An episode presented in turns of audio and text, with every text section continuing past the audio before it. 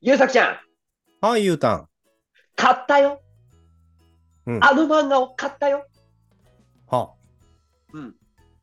いやいや、わかんない。わあな、わかんない、わかんない。あなたが買いそうな漫画無限にあるもん。あ、確かに確かに。それは、それは否定ができない。いてうんやここないださ、喋った菊池翔太先生の最新作、え？ーおせん、罠人、買いましはたよ。あ、あれ、あの、こんな女と書いて、罠、人と読むのね。そう。はいはいはい。だからさ、うん。あの時ちょっと、ぜひ読みたいなっていう思ってたこの気持ちだけをあの時は喋ったんだけど、読んだ上でのちょっとお話をさせてもらいたいんだけど、いいかな？そうでした、そうでした。あの時は楽しみなんだ、読みたいんだっていうだけで20分喋り倒したんだったね。そうそう。よくやるよね。じゃあ今日はあの第1巻買ってきて読んできた感想会っていうことですね。はい、そうです。それをお話しさせていただきます。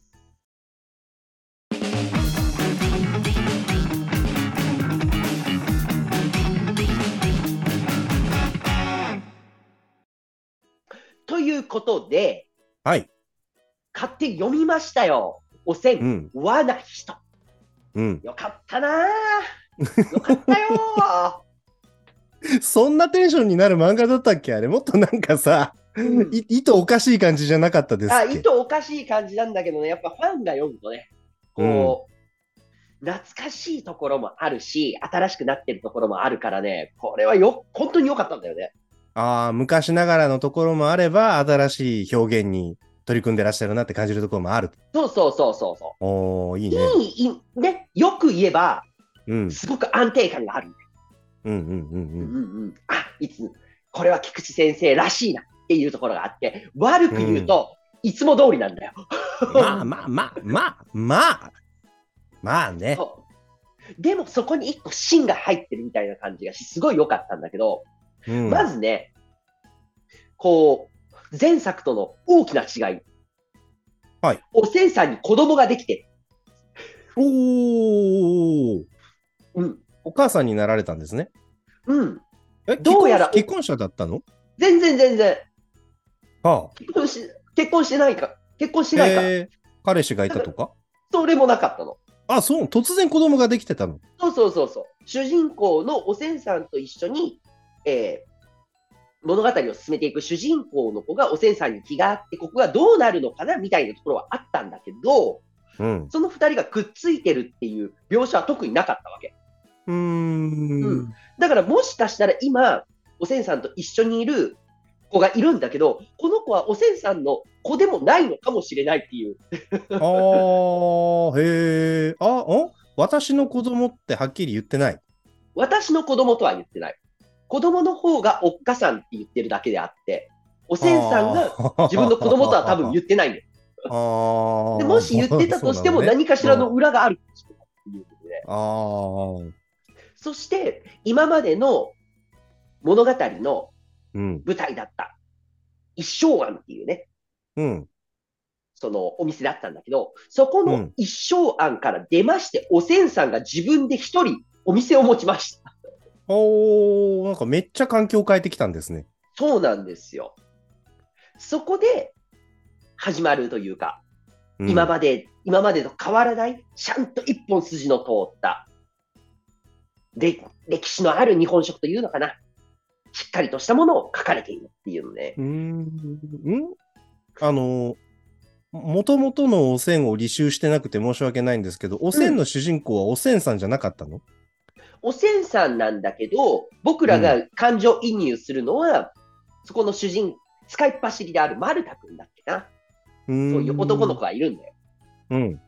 で、その子の、その子が、えースーパー、何でもできちゃうおせんさんに対して、こう、学びをこうというか、だから目線としては、その男の少年、ね、青年の目線で進んでいって、そこにどうしようもない状態になった時におせんさんが現れて、物事解決するみたいな感じかな、イメージとしては。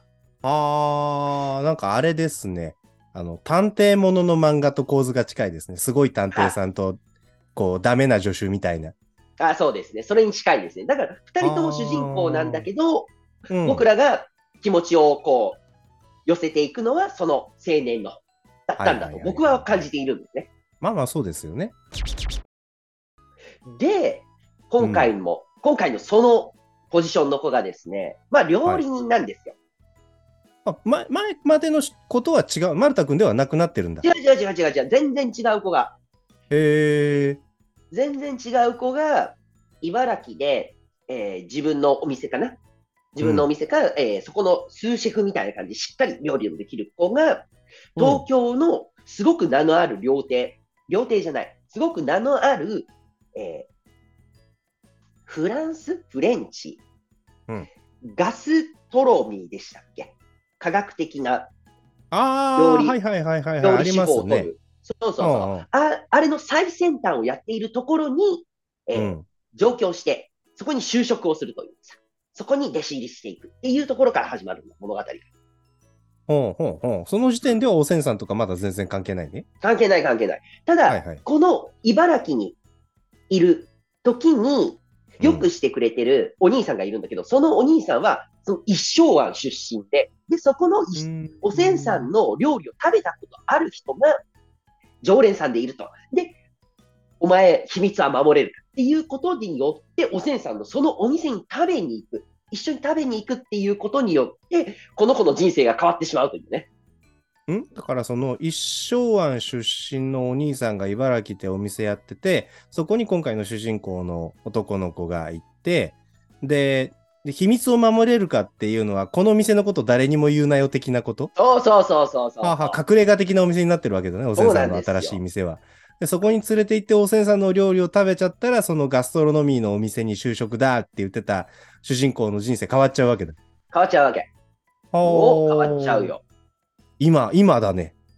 今なんですよ。本当に、本当に変わっちゃうし、うん。その、なんというのかな、良くも悪くもやっぱり、菊池先生の書きたいものの対比なんだよね。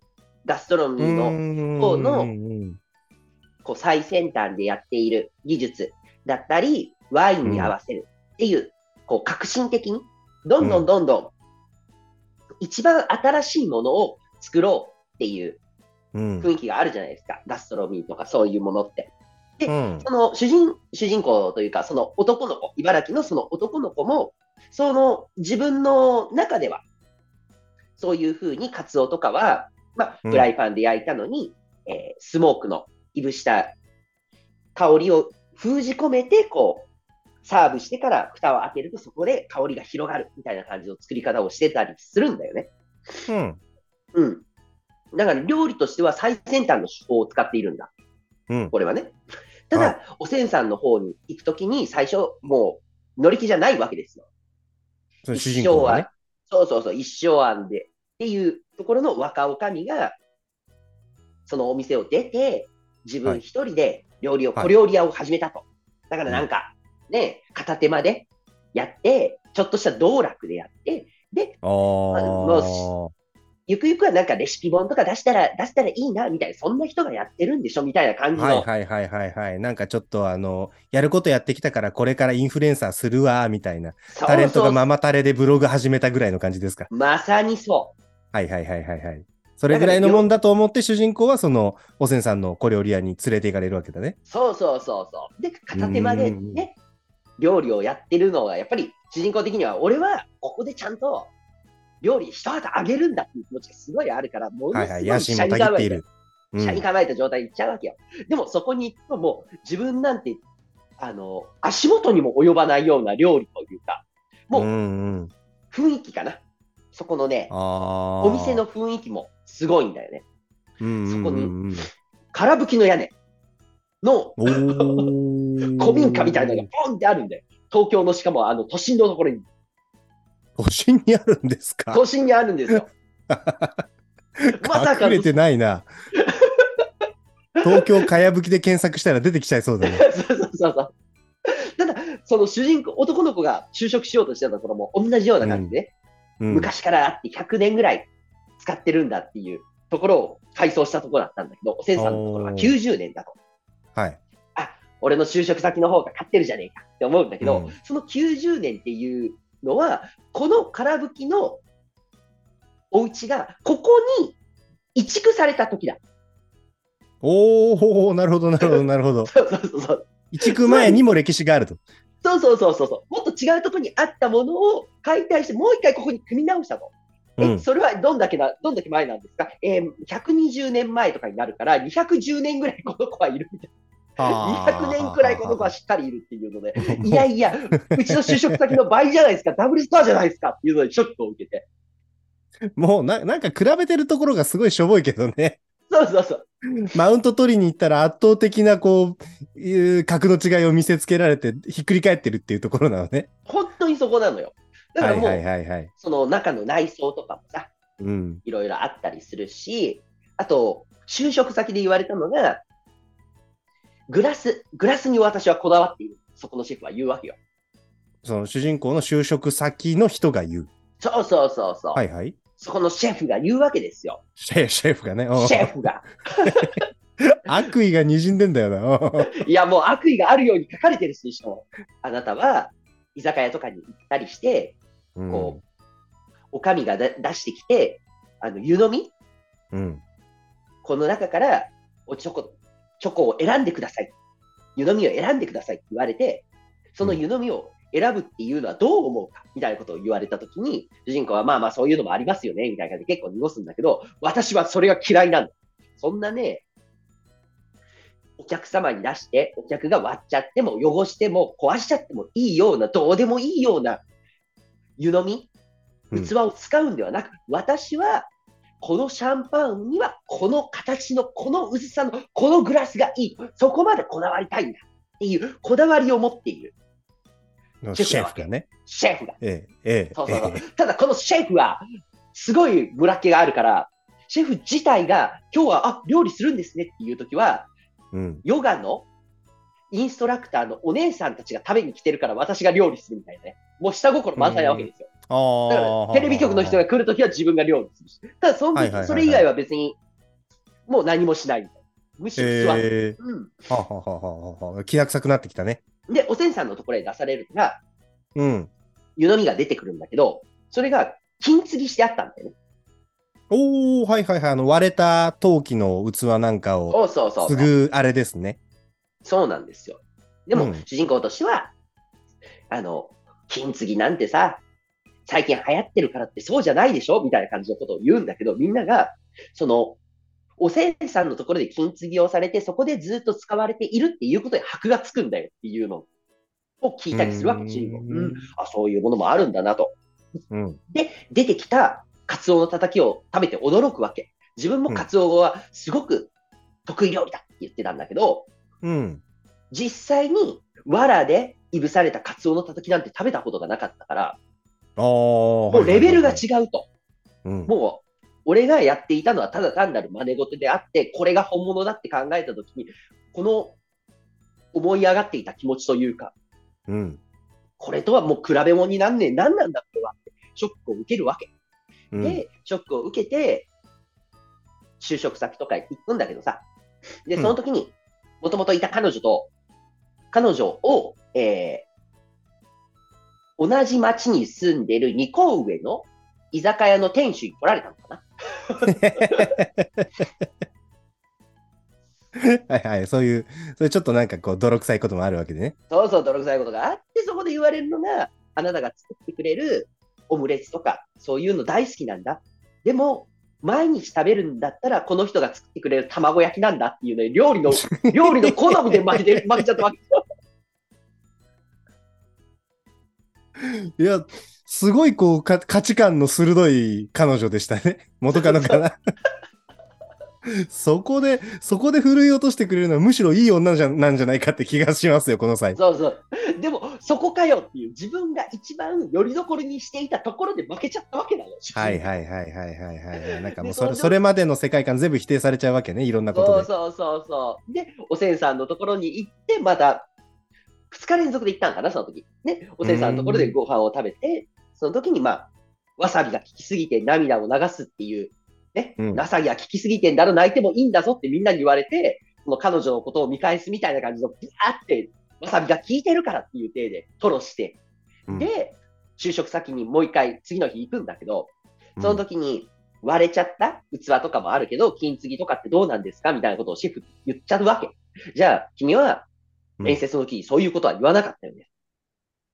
なぜそんな古古臭いというか、この僕のお店には似合わないことを今言うんだよ。言われちゃって、で、主人公はもう、あ、すごいすっきりしました。やめますって言って、おせいさんのとこに弟子入りするっていう。うん。っていうのが、なんか第一巻って感じですか？そうそうそう。こんだけ一巻ピシッてまとまってんだよね。なるほどね。なんかまあ、その、えっ、ー、と、小林先生でしたか？ん？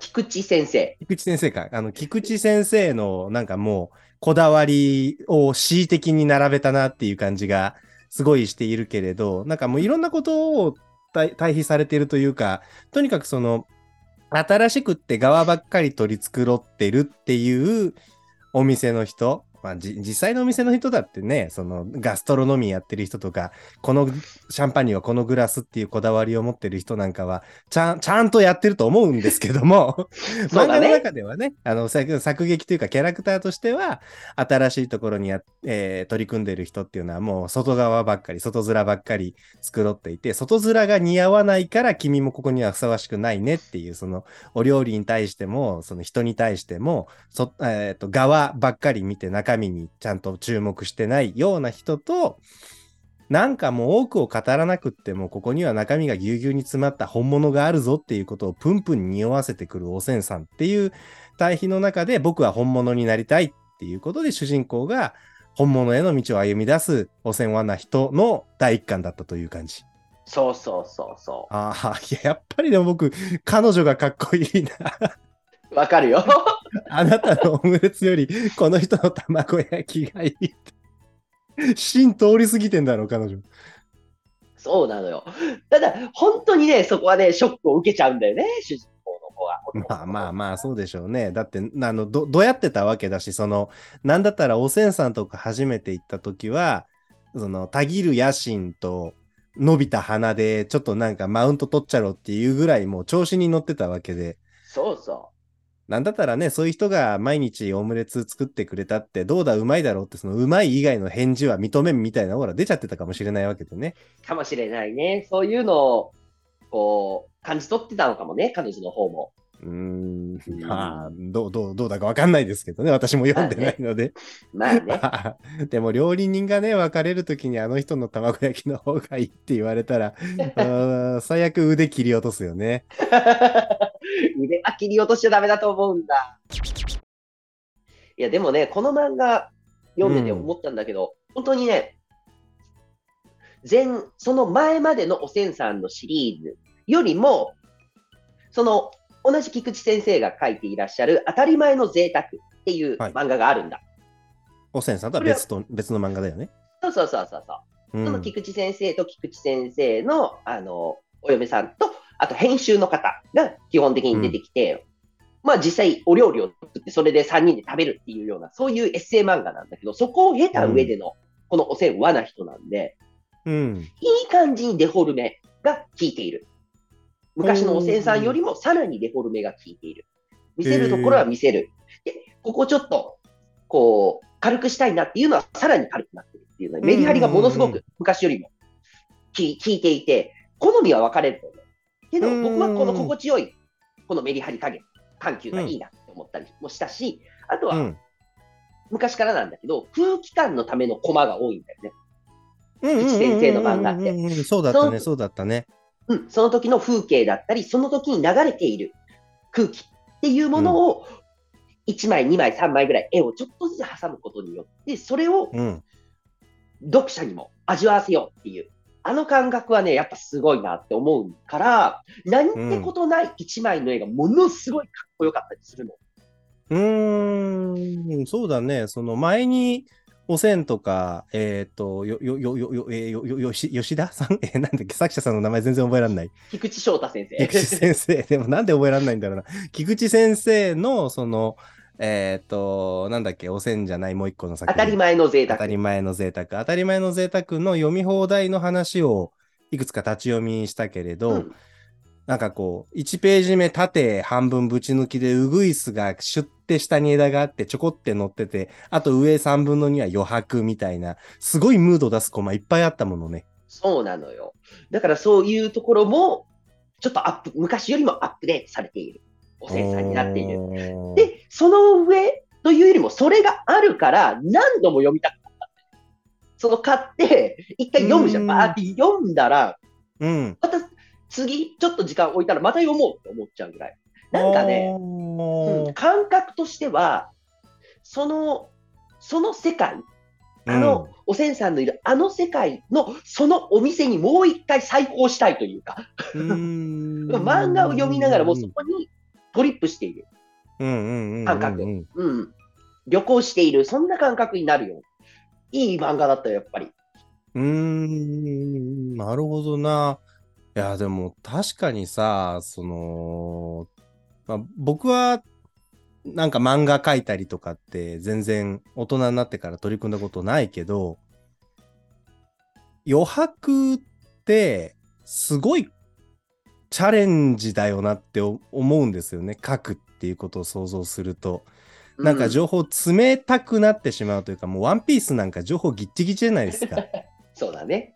で、多くの漫画は、キャラクターの造形とか、背景の建物とか、植物、自然の描写で空気を描くわけで、それは、えっ、と、やっぱり名前覚えられない。何でしたっけ？先生の名前。菊池先生？菊池先生ね。メモしとこう。菊池先生は、あもちろんその自然物を描くとか、あの、すごい描写力で器とか食べ物を描くっていうことはされるんだけど、なんだろう、食べ物の香りが上り立ってくる場所まで描くとか、そのさっきの梅の木があってウグイスがいて、上3分の2が何も書いてないのは、あれ多分ね、普通の漫画だったら、ほうほけきょとかっていうオトマノペ入れたくなると思うんですよね。そうだよな。でそれ入れないっていうことなんじゃないかなと、まあ、ほぼ読んでない、全く読んでもないのに勝手に 推察していて、で、その余白に読む人が自分の中にある、自分の内側の図書館から、あ、ここにはこれだよっていう言葉を持ってきてはめられるから、本当に読みながら作品の中に自分が音を再生させていく。書かれてる音を読むんじゃなくて、ここにはこの音とか、ここにはこういう空気っていう自分の中の引き出しから持ってきたものをはめて完成させるっていう作品なんであれば、それは作者が、うんと、まあ、他の漫画家さんも僕大変リスペクトしているけれど、他の漫画家さんが自分の世界を押し付けてくるんではなくって、ここはあなたが最後に、その塩を一振りではないが、あなたの中にあるものを入れて、この作品を完成させてねっていう、読者への信頼のようなものもあるんじゃないかなと思うし、うん。案外全部そんなの全然関係ないかもしれないんだけどね。ここには書かない方がいいとだけかい思ってやってるのかもしれないしね。うんまあでも、菊池先生の場合だと、そのおせんさんのやつを見ているだと、こう、ご託はいらねえなっていうような感じのを感じるんだよね。うんうんうんうんうんうん。ご託はいらないい。食べてみればわかるよ。みたいな感じの、ここの漫画の方にも、自分の絵の方にもうん読んでいただけばわかるんじゃないかっていうところは持っているのかなと。うんうんうんうん、そうだね。あのー、えっ、と、少なくとも、えっ、と、当たり前の是非託の方は、僕はあのー、えっ、と、まあ、他のね、たまにここハックしに来るゆうちゃんのサブカル流しを、まあ、つまんで聞いていただいた方ならわかると思うけど、とにかく漫画のこと喋りたがるんだよね。そのエピソードじゃなくて、こういう風に作られてるんだ、みたいなことをとにかく喋るとか考えるのが好きなんだけど、あの作品、すっごい、その芸風というか、そのやり方で説明しにくいなって思うものね。あのそうだよね。できるとは思うんだけど、肝心なことは絶対伝えられないだろうなって、なんかしみじみ思います。うんね。その、やっぱりそういうところで感じるのが、この、菊池先生は日本食なんだよ。うんうんうんうんうん。うんうん和食って感じで。で、うん僕とか優作ちゃんとかがうん、こう、何かしらで喋っているっていうのはちょっとアメリカナイズというか、洋食的な感じがするっていうのをなんか、なんか僕は感じるわけ。それは、こう、うん。養殖とかそっちを、こう、腐してるわけではないんだけど、うん。その技術っていうところに走りすぎているというか、技術があればどうにかなるっていうものと、うん。そうではなくて、歴史があって、こう積み上げてきたものっていうものの対比うん。で、この2つをちょっと出させていただいたんだけど、だから僕とか優作ちゃんが喋るのは、技術っていう目に見えて分かるもの、そして体系化されているものっていうのはこういうふうにお話ができるんだけど、そこに地層のように、地地層のように本当に細かく細かく細かく細かく積み上げられたものっていうのは、僕らの中で技術として体系化されてないことになるので、そこからつまめないんで、空気というか。ん先生が作られているあれって、すごくお話ししづらいというか、僕らの中で取り込みづらいんじゃないっていう。だから技術だけ、技術やそういう、なんというのかな、とっつきやすいところ、手に取りやすいところにそういうものがないよ。うーん、その積み上がっている歴史というのは、その作品の中で言うと、どの辺のことを思いながら言っている？作品というよりも、やっぱりさっきから言っている、その空気感だったり、そういうものを、こうやったらこうなるよねっていう方程式が、基本的に僕らの中ではあると思うんだけど、うん、菊池先生はその方程式に当てはまらっていう感覚なの。うーん。なるほどな。まあ、その辺は、あの、本当に申し訳ないけど、私、汚染を履修していないので、これ以上、なんかこう、言葉をぶつけ合うみたいなことってできなくって、まあでも、つよ次、ゆうたんがまた汚染って言い出す前に、読んどこうかな、一冊ぐらい。その、うんいやだってさ、210年生きてきた古民家を描く技術ってあるはずなんだよね。でそうだ、ね。現実そこにあるもののをそのままそこに書くことってできないから、何かを捨てて何かを残しているはずなんだよね。そうそうそうそう。で、残したものはこれを残したぞっていうことがわかるようにデフォルメがかかっていたりするはずなんだ。うん、で、その手法とかノウハウ一般のことを技術と呼んで差し障りないと僕は思っているので、うんえーっと、技術、あ、まあでも、あれかな、僕はその、手段と目的が入れ替わっているので、技術が好きなんですよ、僕は。だから。そうそう、表現されているものもね、すごいなって思うんだけど、それ以上に、それをよく表現できたなっていう、その人の技の方に感銘を受けることが多いタイプなので、うんまあ、そのやり方で言うと、なんだろう。自分が理解できる範疇を超えてるなというのはすごい感じます。あの、返す返すも他の漫画家先生たちのレベルが低いなんて1ミリも思ってないんですけど、あの、とにかくこの間その汚染とか、その、当たり前の贅沢をゆうたんに紹介してもらって、試しに拾っ、あの、立ち読みパラパラめくったら、ため息しか出なくなっちゃったんですよね。すごすぎて。あの時も同じこと言ったと思うけど、とにかく見てもらえたらわかるから、ほんとすげえからって。今回も同じ着地点になります。ね。でも、はいでも、でもそういうことなんだよね。やっぱり、こう、ね、ある種素人の僕らがさ、全部分析できるようなものじゃないじゃない。いろんなプロのもの。だからもちろんもちろんそうですよ。だからやっぱり漫画家先生たちの作品っていうのはプロのものだから、うん。ね、プロの仕事をされている漫画だなってすごく強く感じるわけです。ね憧れますね、プロの仕事。ね、ああ、でもあれです、あのーこれちょっとあの別のね、僕がメインでやってるチャンネルの方でもしゃべ今後喋ろうかなって思ってることにもこう通じるところなんですけど、ちょっと無理してでもね、あの、作品のこと語るって大事だと思ってるんですよね。我々もね、特にゆうたんはずっと取り組んでいるけれど、その書く人と読む人、まあ間には売る人なんてのもいるけどさ、その書く人と読む人だけではカルチャーって膨らまないなっていう説を聞いたことがあって、その通りだってすごい納得したんですよ、そこに語る人がいると。だからこう、あれだな、今回、今時点では、今の僕の履修レベルでは、汚染とか、えっ、と、当たり前の贅沢、えー概して菊池先生の作品だね、を語ることは、とてもとても手も足も出ないんだけど、いつか、こう、クールな頭で取り組んでみたい宿題だなぁなんて思っています。ですね。はーい。というわということで、えーこんな感じで大丈夫ですかね？はい。はい、ありがとう。じゃあ、えー今回はゆうたんが、もうなんか、おせんだけは随分細かく刻んでるよね。その、えっと、い第1巻、えー読んできて、まあ、大まかなエピソードと、えーそれ読んで感じたことっていうのを二人で膨らませてきました。楽しかったぞとか、俺はここがやばかったと思うとか、えーそういうことがある方、ぜひコメント欄に書き込んで共有してください。えーそして面白かったぞとか、2巻の時ももう一回やれって思ってくださったら、ぜひチャンネル登録と高評価をよろしくお願いいたします。それでは最後までご視聴いただいてありがとうございました。終了にします。ありがとうございます。ありがとうございました。